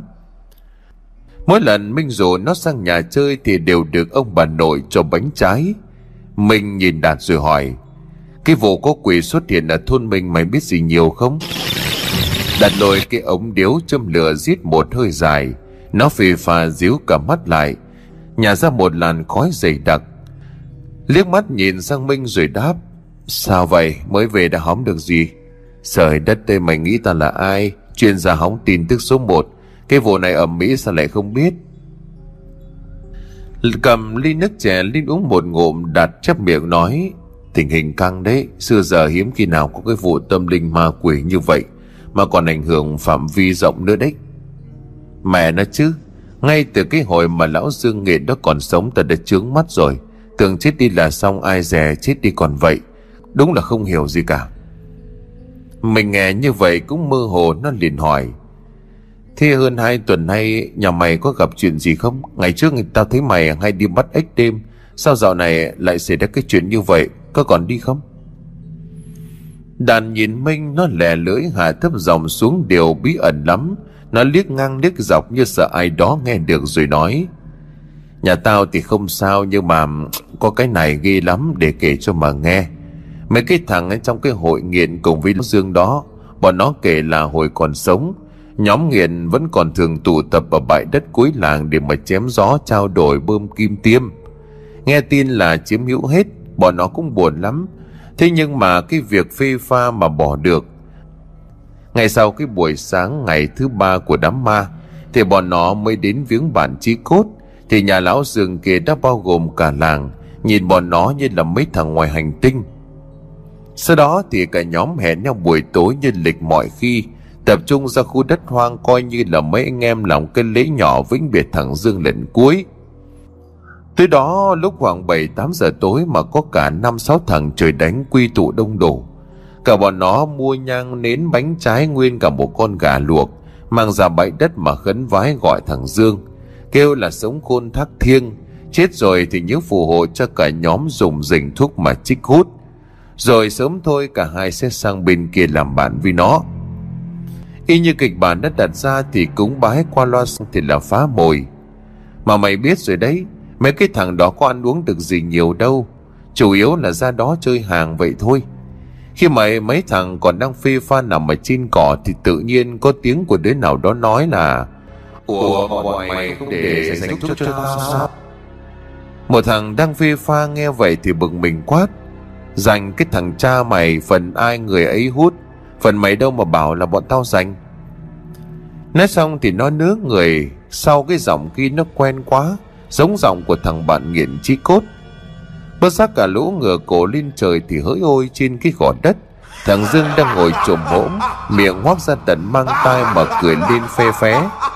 Hồn vía của cả lũ cứ gọi là lên mây lên gió, Ba chân bốn cẳng trẻ bán sống bán chết vì làng. Miệng của thằng nào thằng nấy đều kêu la oai oái. Minh nghe xong thì giật mình. Không lẽ cái oan hồn kia lại hiện diện rõ ràng như vậy? Minh hỏi. Mà sao mày biết chuyện này? Mày quên là tao quan hệ rộng à? Gì chứ trong làng này tay mắt ta khắp nơi, Chuyện gì chả rõ. Mà hồn ma của nó cứ làng vàng khắp nơi. Mấy cái lão bợm nhậu không sợ trời, không sợ đất, Còn chẳng dám đi lại ban đêm. Nói gì là tao đi xoay ếch? Không khéo đang đi gặp nó Nó bắt hồn cho thì ăn cám. Minh nhìn mặt của thằng bạn mà phì cười, Cái thằng gan lì trời đất không sợ Mà bây giờ cũng đái máu ra như vậy. Bất giác một cơn gió lạnh thổi tới Khiến mấy tán cây xoài rung lên, Chim chóc bay tán loạn. Đạn giật thoát mình thì thầm nói, Bỏ mẹ rồi Nói bé bé thì không nó nghe thì đấy. Minh cũng bắt đầu cảm thấy ớn lạnh, Xem trường vụ lần này khá là nan giải. Thế là thiết lực tâm linh mạnh như vậy E là lành ít giữ nhiều đang định về quê dịp này Tú ra đồng xoay ếch với thằng kia. Giờ nguy hiểm như vậy là hít có đi được. Mình đang nghĩ có hai tuần về quê sẽ luôn nơm nớp lo sợ. Có khi ma nó lại đi lộp cộp trên mái nhà ông bà nội, Thì có mãi tích Mình đứng dậy nói, Thôi tao về đây, Chờ mai được thì qua tao ăn cơm cho vui. Đạt liền nói, Ok chứ mai tao qua, Cũng lâu rồi không sang chờ với hai cụ. Minh về đến cổng, nó thấy trong sân nhà dựng một con Dream Thái để cũ. Hình như là ông bà có khách thì phải. Mở cổng bước vào trong sân, một mùi thơm nồng dễ chịu bay từ trong nhà ra, Giống như là mùi thảo dược. Mình đưa mắt nhìn vào bên trong. Trên chiếc bàn uống nước, người đàn ông chạc tầm tuổi hơn 60 đang mở ra. Một cái bọc bên trong đựng những thứ giống như là thuốc dược liệu vậy. Ông ta liền nói Lâu rồi cháu mới sang thăm hai cô chú Có chút thảo dược hái ở, cả trên Bắc. Biếu của chú sắc lên uống thì có tác dụng bồi bổ về thể chất Tăng cường máu lưu thông rất tốt cho các người già đó. Ông bà nội liền vui vẻ đáp Lâu anh không có qua chơi Giờ có quà như vậy thì quý hóa quá. Thì tối nay ở lại đây ngủ Rồi trưa mai hai chú cháu ta lại dài chứ. Cả năm rồi cũng chưa có ít ỏi gì đâu. Người đàn ông cười lớn gật đầu đồng ý. Mình tiến lên hè rồi bước vào trong nhà. Người đàn ông quay lưng lại nhìn thấy Minh, ông ta nói, Ai chà cái thằng này bây giờ lớn quá rồi nhỉ? Năm nay cũng phải hai mươi mấy rồi chứ ít gì. Mình cúi đầu chào, nó ngờ ngợ. Hình như người đàn ông này nó gặp ở đâu rồi thì phải. Ông nội liền nói, Thằng mình có nhớ bác Đức không? Cũng lâu rồi hai bác cháu không gặp gỡ nhau đấy. Minh lầm bầm trong đầu tin Đức thì đúng là quen, Bỗng nó chợt nhớ ra điều gì đó. Thì ra là ông bác này đúng là lâu quá không gặp, Có khi gần 10 năm rồi. Lần cuối gặp đâu đó là khoảng 2011-12 gì đó. Năm đó Minh còn đang học cấp 3 Trong một lần về quê dỗ cụ Minh đã gặp người này. Sau đó Minh vào Sài Gòn học, chỉ về quê được dịp Tết Cho nên thành ra cũng quên luôn ông ta. Người đàn ông cười gật đầu, ông ta nói, Không nhận ra cũng phải, Tính ra hai bác cháu gặp nhau cũng chỉ có hai ba lần. Hai lần trước kia thằng cô này còn đang bé xíu, Lần cuối cách đây cũng cả gần chục năm không trách được. Nói đoạn ông ta quay sang ông bà nội mà nói tiếp, Lần này cháu về đây một phần là thăm hai cô chú, Một phần là hai ba hôm nữa cũng qua bên mạn Yên Mô Ninh Bình, Để xem một nhà bên đó không hiểu có cái chuyện gì mà bị vong âm quấy phá cả nửa năm nay. Nói đến đó thì Minh liếc nhìn ông ta, Không lẽ ông ta là thầy cúng? Ông nội ngồi vuốt vuốt vài sợi dâu mọc lưa thưa ông nói, Anh ghé đây thăm cô chú cũng rất đúng lúc, Ở đây cũng đang có chuyện phức tạp. Người đàn ông nhìn hai ông bà rồi nói, Cái này cô chú không nói cho cũng đã nhìn qua. Ban đầu tính sẽ qua Ninh Bình giải quyết xong vụ kia, Thành thơi thì ghé qua đây. Thế nhưng mà đi gần đến đây thì quan sát thấy khoảng trời bên làng này u ám. Lo là có chuyện cho nên con rẽ vào trong làng Quả nhiên là có biến thật. Bây giờ bà nội với nói với Minh, Đây là bác Đức, Ông già thân sinh chơi thân với ông nội. Bác này cũng đã chơi thân với bố mày. Hồi xưa cả hai còn đi bộ đội chung với nhau. Bác này là thầy Pháp, Cha truyền con nối. Có tiếng ở mạn Hải Dương đấy. Quả nhiên là không ngoài dự đoán của Minh, Ông ta cũng là người học đạo. Ông Đức nghe bà nội kể vậy Thì cười khiêm tốn mà nói, Ôi cô, cứ nói quá. Ông già cháu năm xưa mới nổi thôi Chứ có gì đâu mà nổi. Minh nhìn dáng dấp cử chỉ khoan thai của ông ta mà đoán, Có khả năng đạo hành cũng cao lắm. Bây giờ ông nội đi xuống bếp lấy ra khúc giò to tướng rồi nói, Không biết anh ghé chú chả chuẩn bị được gì? Thôi thì cắt khúc giò chú cháu mình ăn tạm Chưa mai đi mua con gà về luộc. Còn thằng Minh với lại bà nó Nóng cơm với lại thịt trưa nay lên ăn nha. Tối hôm đó bốn người ngoài hiên ngồi nhà hóng gió. Bây giờ ông Đức mới nói, Này cháu mới ra sân thăm dò, Thấy gió thổi từ hướng này về sặc mùi tanh nồng đậm. Oán khí cầu vong này chết chưa lâu Nói đoạn ông liền chỉ tay vừa hướng nhà của vợ chồng ông bà Tĩnh Bây giờ bà nội mới kể lại sơ lược sự việc xảy ra gần một tháng cho ông Đức nghe Nghe xong thì ông nói, Oan hồn mới chết đã tác quái như vậy E là oán khí rất nặng Loại này nếu không giải quyết nhanh gọn về lâu dài sẽ khó khăn vô cùng. Cô có nói là nó thường hay tác quái vào ban đêm phá làng phá xóm. Vậy đêm nay cháu muốn ra đường xem nó rút cuộc như thế nào. Minh nghe vậy thì nói, bác nên cẩn thận. Trong nghe kể là nó vật sùi bột mép mấy người rồi. Hồi còn sống nó hay làm điều sai trái, chết đi còn hung dữ hơn nữa. Ông Đức đưa ly nước chè lên miệng uống một rồi đáp. Hơn 30 năm ra Bắc vào năm hành đạo, có loại ma quỷ nào mà bác chưa gặp. Nếu mà mày tò mò bác cho mày đi cùng. Ngày đến đó, ông bà nội của Minh giật mình, bà nội vội nói, Ôi trời ơi, thôi thôi, Anh có đào hành thì anh gặp ma quỷ không sao Chứ dẫn theo cái thằng trẻ con như vậy nguy hiểm lắm. Ông Đức cười lớn rồi xua tay, không sao, Đi với cháu không phải sợ, cô cứ yên tâm. Cháu đảm bảo an toàn cho thằng cu này. Ông nội rít một hơi thuốc dài mắt lim dim, Thì cứ cho nó đi, Có pháp sư đi cùng còn lo cái gì nữa? Ông Đức liền quay sang Minh. Sao cô có dám đi với bác không? Nói thật là Minh cũng khá là run, Nhưng mà đây là một cơ hội hiếm có Để cho nó có dịp cọ sát. Một chuyện tâm linh rùng rợn như vậy E là sau này nó không có cơ hội thứ hai. Minh gật đầu đồng ý ngay lập tức. Bây giờ bà nội chỉ còn biết cánh ngán ngầm lắc đầu. 11 giờ đêm khi mà cả xóm làng đã chìm vào trong màn đêm tĩnh mịch Minh và ông Bắc mở cửa bước ra sân. Trong dòng tháng 7 lịch xoay sáng vàng vật xuống cảnh vật xung quanh. Dưới lên nó một thứ ánh sáng màu bạc mờ ảo. Ông Đức liền nói, Giờ bác cháu ta sẽ lượn một vòng quanh xóm, Rồi đi qua các xóm xem rút cuộc nó có cái chuyện gì, Khỏi cần bật đèn pin. Minh giật mình trong tay của nó cầm chắc cây đèn pin và con dao dựa thủ sẵn. Cũng chả biết có cái dao nào mà tác dụng gì với ma quỷ không, Nhưng thôi cứ mang theo cho chắc. Dưới ánh trăng rằm tháng 7 Hai bóng người kinh như vậy lầm lỗi bước đi trên con đường nhỏ. Đêm này sao yên nắng quá vậy? Không có tiếng chó sủa, cũng không có tiếng côn trùng kêu dâm gian Thay vào đó chỉ là bầu không khí yên lặng đến đáng sợ. Còn đang nhìn ngó ngang dọc xem có con gì nó phi ra từ bóng tối không thì Minh ngừng lại. Ông bác đi đằng trước cũng dừng lại một cách đột ngột. Mình toan hỏi ông bác thì ông ra dấu im lặng. Hai bác cháu nhanh chóng đắp mình vào cây cột điện ở bên đường.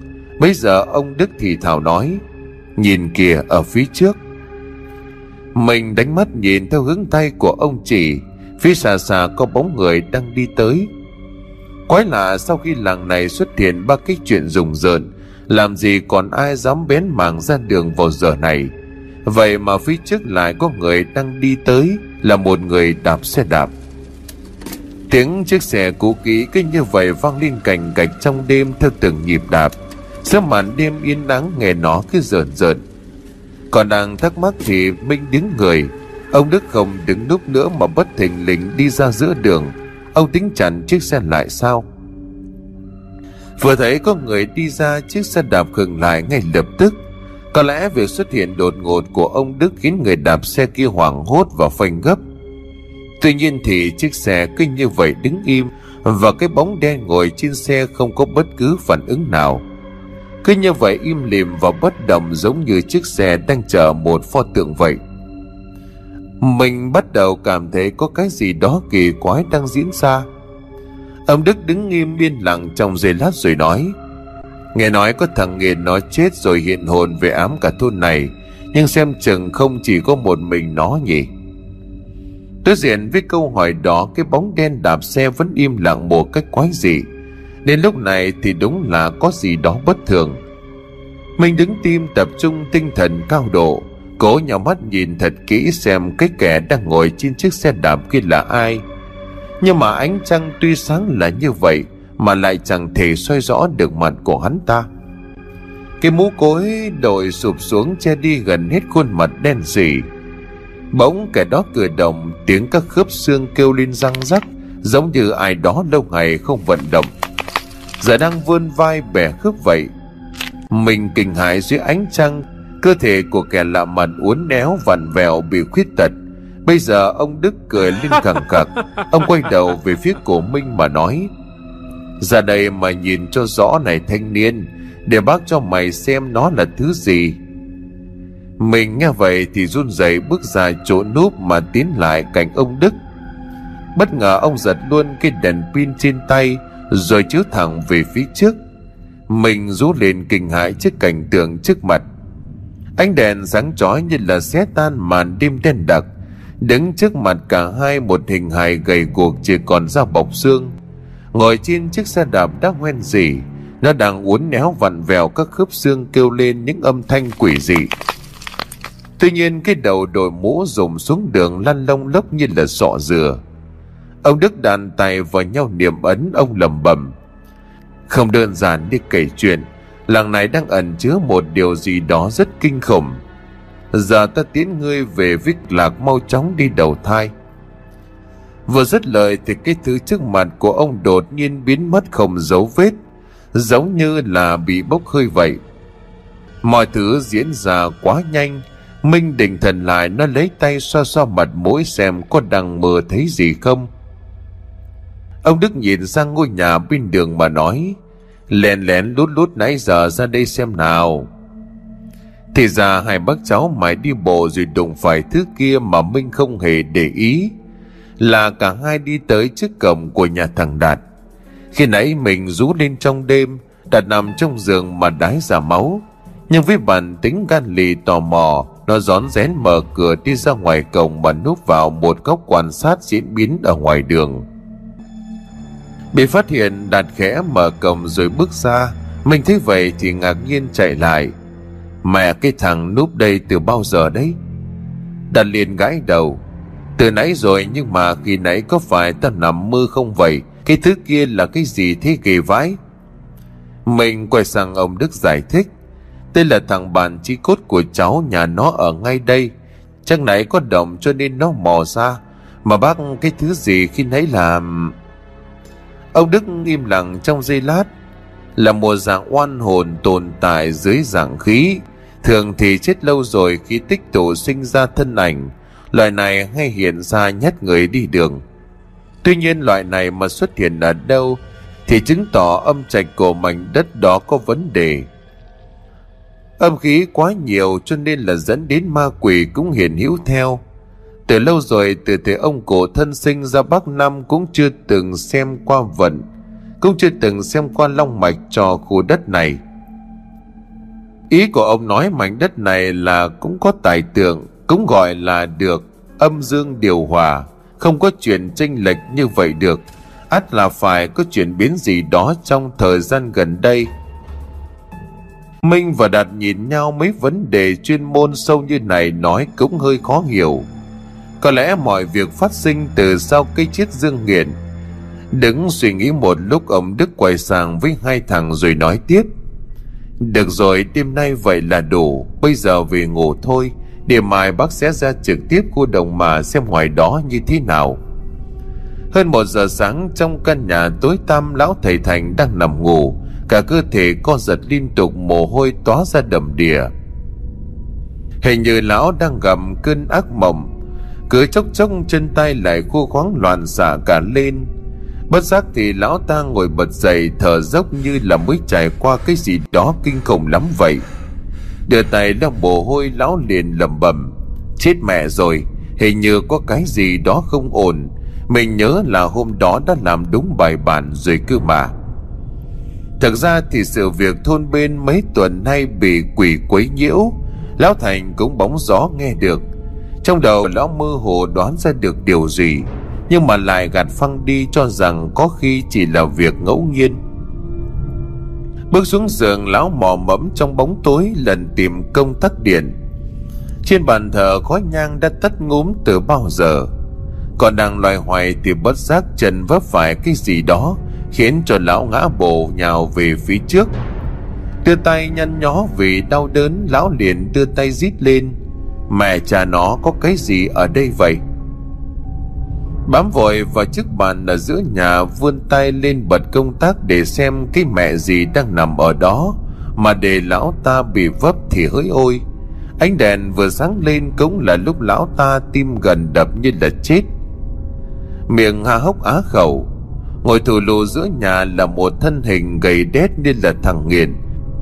Nó ngồi xổm bó gối mặt cúi gầm xuống Lão thầy thành kinh hãi, cả người run lên bần bật, chân tay còn không nhấc nổi lên. Cánh cửa đã đóng hết, tại sao có thằng nào ngồi giữa nhà như vậy? Chỉ có thể là quỷ mà thôi. Suy nghĩ xẹt qua trong đầu, lão liền nháy mắt. Đó là quỷ. Trưa hôm sau thì trong bữa cơm có cả thằng Đạt. Ông Đức cho rằng việc âm trạch bị sai cho nên có liên quan đến cả khu mả của làng. Ông nghi ngờ việc có khí âm tràn lan từ khu mà đó. Có vẻ như là việc chấn điểm trước đây của lão thầy kia. Không những không có tác dụng mà còn làm cho mọi thứ trở nên tồi tệ hơn. Chính vì vậy mà đêm nay ông sẽ đích thân ra mộ tập một chuyến xem Tình hình ngoài đó xem như thế nào. Còn đang ăn giờ bữa cơm thì ở ngoài cổng có tiếng mở cạch cạch Minh ngó ra nhìn. Thì ra là ông Tĩnh. Giữa trưa ông ấy sang đây có chuyện gì vậy chứ? Ông tính sang nhà ông bà nội để báo một tin đầy kinh dị. Sáng sớm ngày hôm nay, người ta phát hiện ra xác của lão thầy Thành chết cứng ở trong nhà. Trước khi chết miệng còn há hốc, Mắt trần trừng như là nhìn thấy gì đó kinh khủng lắm vậy. Ông nội nghe xong thì thất kinh vội vàng hỏi lại, Ôi rồi ôi, thật luôn hả? Sao lại chết được? Ông tính kể bà vợ của Lão Thành đi việc, tới sáng sớm thì về. và thấy cầm thấy trong nhà sộc ra cái mùi khăm khắm. Mở cửa bước vào thì thấy chồng đã chết cứng cả rồi. Cả người khô đất lại như là cá phơi khô vậy. Ban thờ cũng bị xấy tung cả lên. Bà ta rú lên, hàng xóm xung quanh thấy vậy thì cũng chạy qua hết. Ông Đức liền bấm đồn ngón tay. Mặt của ông đành lại suy nghĩ gì mông lung lắm Chẳng lẽ hồn ma của thằng Dương Nghiền tìm sang tận nhà lão Thành mà vật cổ lão hay sao? Đêm hôm đó, vác luồn cái túi trên vai, ông Đức mở cửa bước ra sân sau. Mình cũng đi theo cùng. Nhìn Minh, ông liền nói, Bây giờ bác sẽ ra nghĩa địa để xem thực hư chuyện này như thế nào. Mày muốn đi cùng bác hay không? Minh liền gật đầu. Tới đây rồi mà không đi luôn thì còn nói chuyện gì nữa?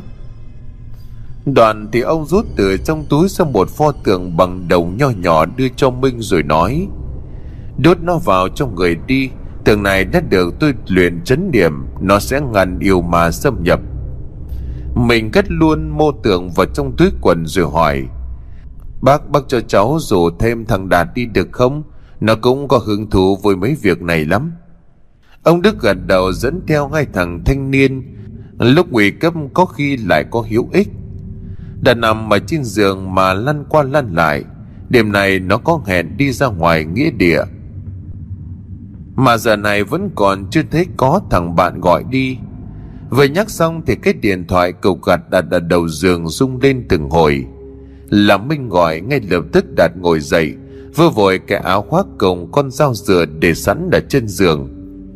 Trong bao đêm lầm lỗi ba bóng người một già hai trẻ tiến về khu đồng mả của làng. Để đi ra khu nghĩa địa cuối làng cả nhóm ba người bắt buộc phải băng qua cánh đồng rộng lớn Đêm hôm khuya khoắt bình thường ngoài đồng luôn có những ánh đèn của người dân đi xoay ếch để úp nơm đi đặt bẫy. Nhưng mà hôm nay thì lại khác, một khung cảnh hoang vắng âm u đến giận người. Trên cây gạo khô cằn tiếng chim lợn kêu lên vang dội trong màn đêm, báo hiệu điểm chẳng lành. Hai thằng Minh và Đạt khiếp lắm, đi sát lại ông Đức và run lên từng hồi. Ngày thường giờ này có khi Đạt mang theo cái giỏ mây, mò mẫm vào bãi nào đó mà vô ích rồi. Nhưng sao bây giờ cũng tại nơi quen thuộc này nó lại cảm thấy bất an lo sợ. Đi được một quãng thì ông đức đột nhiên dừng lại. Hai thằng kia thấy vậy thì cũng dừng theo. Xa xa trước mặt hình như là bóng dáng của ai đó, là bóng của rất nhiều người đàn nhau mắt nói, quái lạ, vẫn còn có mấy người ra ruộng sao? Họ không sợ hồn ma của lão dương nghiệt ư? Hay là do tâm lý đi đông người cho nên không sợ? Mình cố nhìn cho thật kỹ nhưng không sao nhìn được. Nhưng bóng người cứ lom khom đi lại trên cánh đồng mờ ảo. Lúc bấy giờ, ông đức rút từ trong túi ra một cái lọ nhỏ. Ông đổ ra ngón tay tí nước gì đó như là mùi rượu thuốc. Ông quay lại rồi nói giờ bác sẽ bôi thuốc này lên mắt cho hai đứa mày, rồi hai đứa mày sẽ thấy nhiều cái hay hò đấy. Thuốc vừa bôi lên mí mắt thì mặt của hai thằng nhăn như khỉ, Nước mắt chảy ròng ròng chẳng khác gì là bôi hạt tiêu vậy. Minh và Đạt từ từ mở mắt không cảnh trước mặt khiến cả hai kinh ngạc tột độ. Trong không gian những luồng khói xanh lá cây bay dợp cả cánh đồng, Đó chính là âm khí. Và ẩn hiện trong làn khói là những bộ hài cốt người đang đứng thững đi lại đầy ma quái Thứ nước mà ông Đức bồi lên mắt chính là một loại dược liệu của đạo gia giúp người bình thường có thể thấy được thế giới tâm linh tạm thời.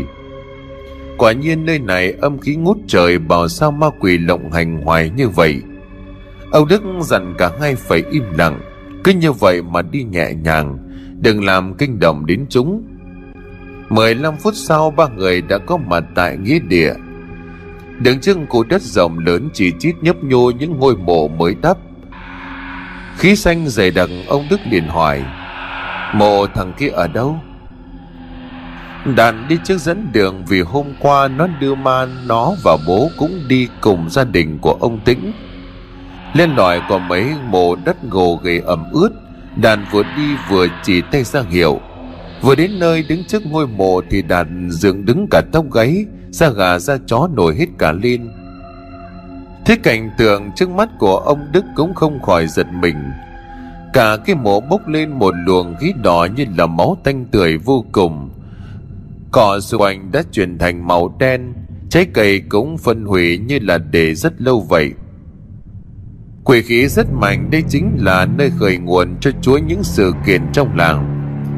Nằm dưới mộ không biết tử thi kia tình trạng như thế nào, phải hành động ngay lập tức tránh đêm dài lắm mộng. Nghĩ là làm ông Đức bỏ túi đồ xuống lấy bên trong ra mấy thứ kỳ lạ ông nói. Hai thằng mỗi thằng cầm một cây cọc này cắm vào một góc cho bác Sao cho ba cây tạo thành hình tam giác.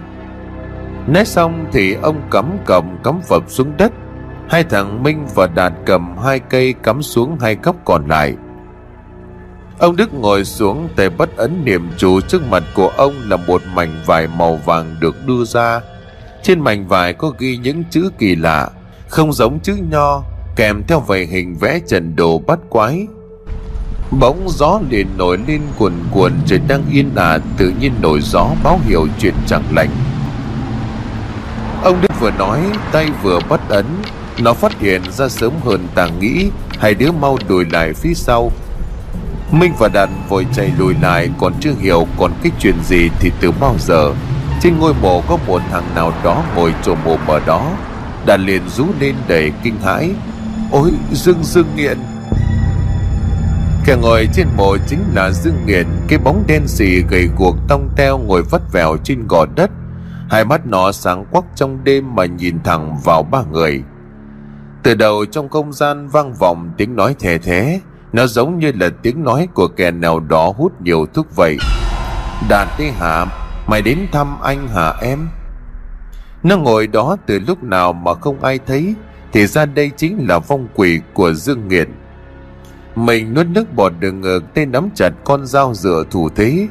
Ở bên cạnh đạt đái cả da máu, Nhưng mà cũng không vì vậy mà nản chí. Nó cũng làm làm cây dừa trong tay Ông Đức miệng lâm dâm điểm ấn Ông liếc mắt nhìn về phía ngôi mộ rồi nói, Đúng là khó tin, Mới chết công một tháng mà lại có thể tồn tại quyền lực mạnh đến như vậy.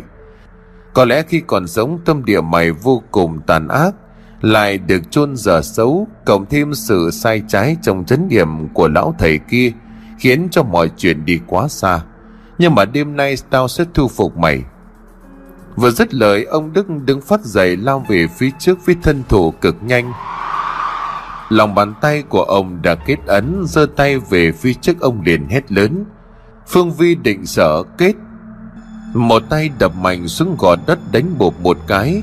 Thoáng chốc Dương Nghiền đã biến đi đầu mất. Đàn quay phát sang một bên, Nơi mà cây gạo đã chết khô. Nó liền hét lớn. Ôi, nó lên kia. Phong quỷ của Dương Nghiền đang ngồi thủ tế trên cây mà hướng đôi mắt xuống. Ông Đức chỉ tay về phía cây mà hét lớn, Kết! Nó lại né được kết giới di chuyển thoát ẩn thoát thiện Ông Đức chỉ tay từ tứ phía rồi hét lên liên tục, Kết kết kết! Một luồng gió mạnh ngập tới khiến cho Minh và Đạt bị hất văng ra cả mấy mét lăn lồng lốc trên nền cỏ. Hai thằng trắng váng lồm cùng bỏ dậy còn chưa kịp định thần thì Đạt đái luôn cả ra quần.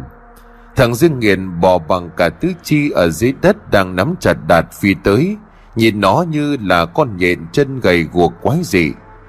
Tiếng nói thẻ thẻ mà quái lại vang lên, Đạt đừng chạy, Tao sẽ đưa mày đi cùng. Đàn ba chân bốn cẳng chạy bán sống bán chết rú lên đầy kinh hãi. Cứu cứu thôi. Đứng trước tình huống đó thì Minh cũng buồn rồn cả chân tay không cầm nổi cây dựa nữa Ông Đức lao theo miệng hét lớn Chó chết này chết đi từ tay của ông ném ra vô số lá bùa màu vàng kỳ lạ. Bùa vừa rời tay thì như có hiệu năng đặc biệt, cứ nhắm hướng cái vong mà đuổi. Bị bùa đuổi theo nó chuyển hướng đối đầu, vòng lại mà lao thẳng về phía của Minh. Mười ngón tay chưa sưng sầu cùng bộ móng nhọn hoắt nhắm thẳng Minh mà đâm tới. Chúng đòn này Minh chết chắc. Minh kinh hại ngã rúi rồi về phía sau chân mềm nhũn không thể đứng nổi quăng luôn cả cây dựa. Ông Đức như là lường trước được tình huống, không thể để cho hai thằng thanh niên có mệnh hệ gì. Nhanh như cắt ông liền phi tới chắn trước mặt của Minh đang lăn lê bỏ lết, hai tay xoay vòng chuẩn bị tung ra tuyệt kỹ. Vòng của Dương Hiền vừa lao tới ông Đức liền hét, âm dương đại na di. Luồng ma di kinh khủng ngay lập tức làm cho quỷ khí đổi chiều, vần trên không trung, vong quỷ đảo hướng bay về phía ngôi mộ. Nhưng do bị chặn đứng đột ngột cho nên những lá bùa bay theo đã đuổi kịp. Nhiều tiếng nổ như là pháo thuốc vang lên trong đêm khói bốc lên khét lẹt. Trong không khí cho bay tơi tả không để cho nó thoát rất lời ông đức liền đuổi theo ngay lập tức. Nhưng đã buồn cái bóng đen đã bay vun vút qua mấy rằng che cảnh bờ ruộng rồi biến mất. Đã chạy lại, mặt của nó tái mét thở không ra hơi mà hỏi, Giờ sao bác nó chạy rồi? Về làng họp mọi người quật mộ nó lên. Sáng sớm ngày hôm sau, Một cuộc họp gấp được tổ chức Tại nhà sinh hoạt chung. Bây giờ ông Đức lên tiếng, Mọi người cũng biết tình hình của làng mình gần một tháng nay. Kể từ sau cái chết con trai của vợ chồng ông bà Tĩnh xảy ra rất nhiều chuyện kinh dị. Bản thân tôi là một người hành đạo. Ông cổ thân sinh năm xưa cũng rất nhiều lần qua nơi này làm ăn ngoại giao, Cho nên là tôi có một phần trách nhiệm. Nói cho mọi người hay, đêm qua tôi đã đích thân ra nghĩa địa và thích rằng, Do mổ chôn vào đúng giờ xấu ngày xấu, Lại chấn điểm sai lệch thành ra là động mạch, Khiến cho vong quỷ không những tự sinh quỷ khí mà còn ảnh hưởng đến rất nhiều âm phần của mảnh đất này. Các bạn của ông bà tính ở đây, Nếu mà phương án như thế này, Chúng ta phải quật mộ lên xem tình trạng xác chết, Chấn lại một lần nữa mới mong yên ổn. Nghe đến đó thì ai nấy đều rất kinh ngạc bản tán rầm rì. Họ cho rằng cái lão thầy thành đợt trước làm ăn bát nháo, Bị nó vật cho chết tươi. Giờ tự nhiên lòi đâu ra lão này được quật mộ, đồ tin cậy có lớn không? Mấy giờ ông nội mới đứng dậy mà nói, Bà con, Tôi từng chơi thân với gia đình người này. Nghề thầy Pháp là cha truyền con nối đạo hạnh rất cao. Bản thân của anh này cũng là người khá nổi.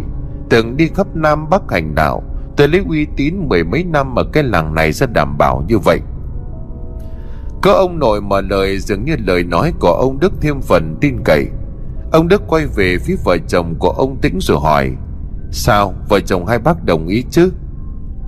Ông Tĩnh gật đầu. Nếu việc đó có lợi cho dân làng trừ đi được cái tai kiếp này, Bậc cha mẹ như hai chúng tôi không có gì để nói.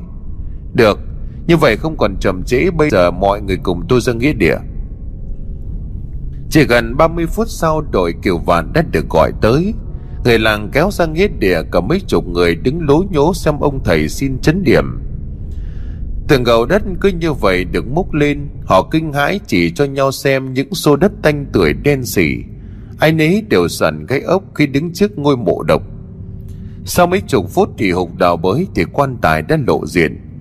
Quả đúng như là lời của ông Đức nói, Vừa mở nắp quan tài ngay lập tức một luồng khí đen hôi tanh sộc lên, Khiến đám người nhăn mặt bịt mũi. Một số không chịu được còn ói mửa tại chỗ. Ở bên trong tiêu mấy chôn một tháng thi thể đã phân hủy hoàn toàn, Lộ ra bộ hài cốt đen xì như đều nhuộm mực tàu. Chứng kiến hiện tượng đó, ai nấy đều thất kinh không ngừng bàn tán. Dòng dòng đất được dựng, cố quan tài được đưa lên mặt đất, Bây giờ mới phát hiện ra bốn cây đinh đồng đóng ở bốn góc, Nối bốn sợi chỉ với nhau đã ngả thành màu đen. Đây chính là phép chấn niệm của lão thầy cũ. Loại trận pháp này không thể đủ căn cơ ngăn chặn quỷ khí, Mà có khi còn phản cả tác dụng. Ông Đức bày luôn cả bốn cái đinh, Bấy giờ ông lấy trong túi ra một hũ nước vàng, Rồi đổ luôn vào trong quan tài Vừa gầm thấy nước đó Thì bộ xương khói bốc lên kêu xì xì như là nhúng axit. Khói bốc lên khét lẹt khiến mọi người giặt sang xung quanh. Năm lá bùa màu đỏ được dán vào năm huyệt vị trên hoài cốt. Ông Đức banh mồm của bộ xương rồi nhét vào đó một đồng tiền âm dương. Xong rồi ông trải tấm vải màu vàng ra rồi thi triển trận pháp. Ngay lập tức, quan tài rung lên bần bật. Mọi người chứng kiến đều tá hỏa kinh hãi. Không lẽ vong của thằng Dương nghiền giữa thanh thiên bạch nhật lại dám hiện thân? Ông Đức lẩm bẩm. Giờ ta sẽ phong ấn mày lại, Cho mày nằm im tại đây chờ ngày đầu thai. Đi mà làm kiếp khác. Vừa dứt lời thì ông đứng dậy, Ra lệnh đóng luôn nắp quan tài lại. Nắp vừa dậy lên thì ông lấy luôn tấm vải vàng dán luôn bên trên. Tiếp đó thì viết lên tấm vải bốn chữ loằng ngoằng gì đó mọi người không hiểu. Ông liền nói, Bây giờ hạ huyệt đi. Tôi chấn quan tài, chấn hải cốt, chấn luôn cả huyệt đạo. Nó sẽ không thể tác quái được nữa. Hiện tại hồn phách của nó làng vàng đâu đó Và không còn một chút quỷ khí nào để hiện thân. Nhưng sớm thôi, chỉ trong nội thời gian từ giờ đến đêm, Nó sẽ phải quay lại đây. Khi đó linh lực kết giới sẽ nhốt nó lại hoàn toàn. Người nhà lưu ý, đúng một năm sau khi đảo lên, Lột hết bùa và những thứ kia đem đi đốt. Còn hài cốt thì rửa sạch rồi đem chôn ở chỗ khác. Đêm hôm đó, một cơn mưa rông rất to thổi tới. Mưa như là chút nước kèm theo gió giật và sớm chớp đục đoạn. Nằm trong nhà, người ta nghe rõ lẫn vào trong tiếng mưa, Là tiếng ai đó riêng rỉ gào thét trong đêm. Đó tính là ông quỷ dương nghiệt. Nghe âm thanh đó mà ai trong làng cũng phải run rẩy kinh hãi.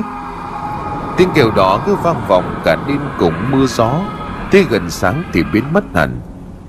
Sớm ngày hôm sau, ông Đức chuẩn bị đồ đạc đâu đấy, Phong quỷ đã được giải quyết.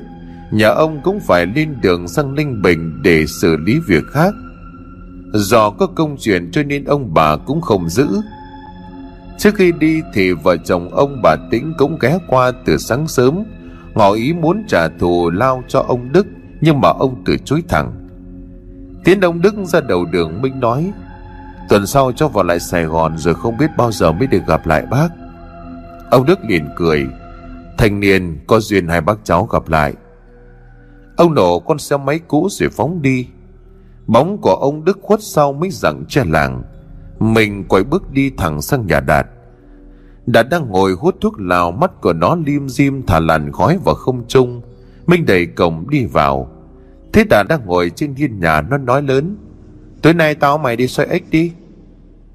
Đạt đang phi pha tự nhiên thằng bạn sang đột ngột nói vậy. Nó liền cười lên khẳng khẳng rồi đáp Ok mày luôn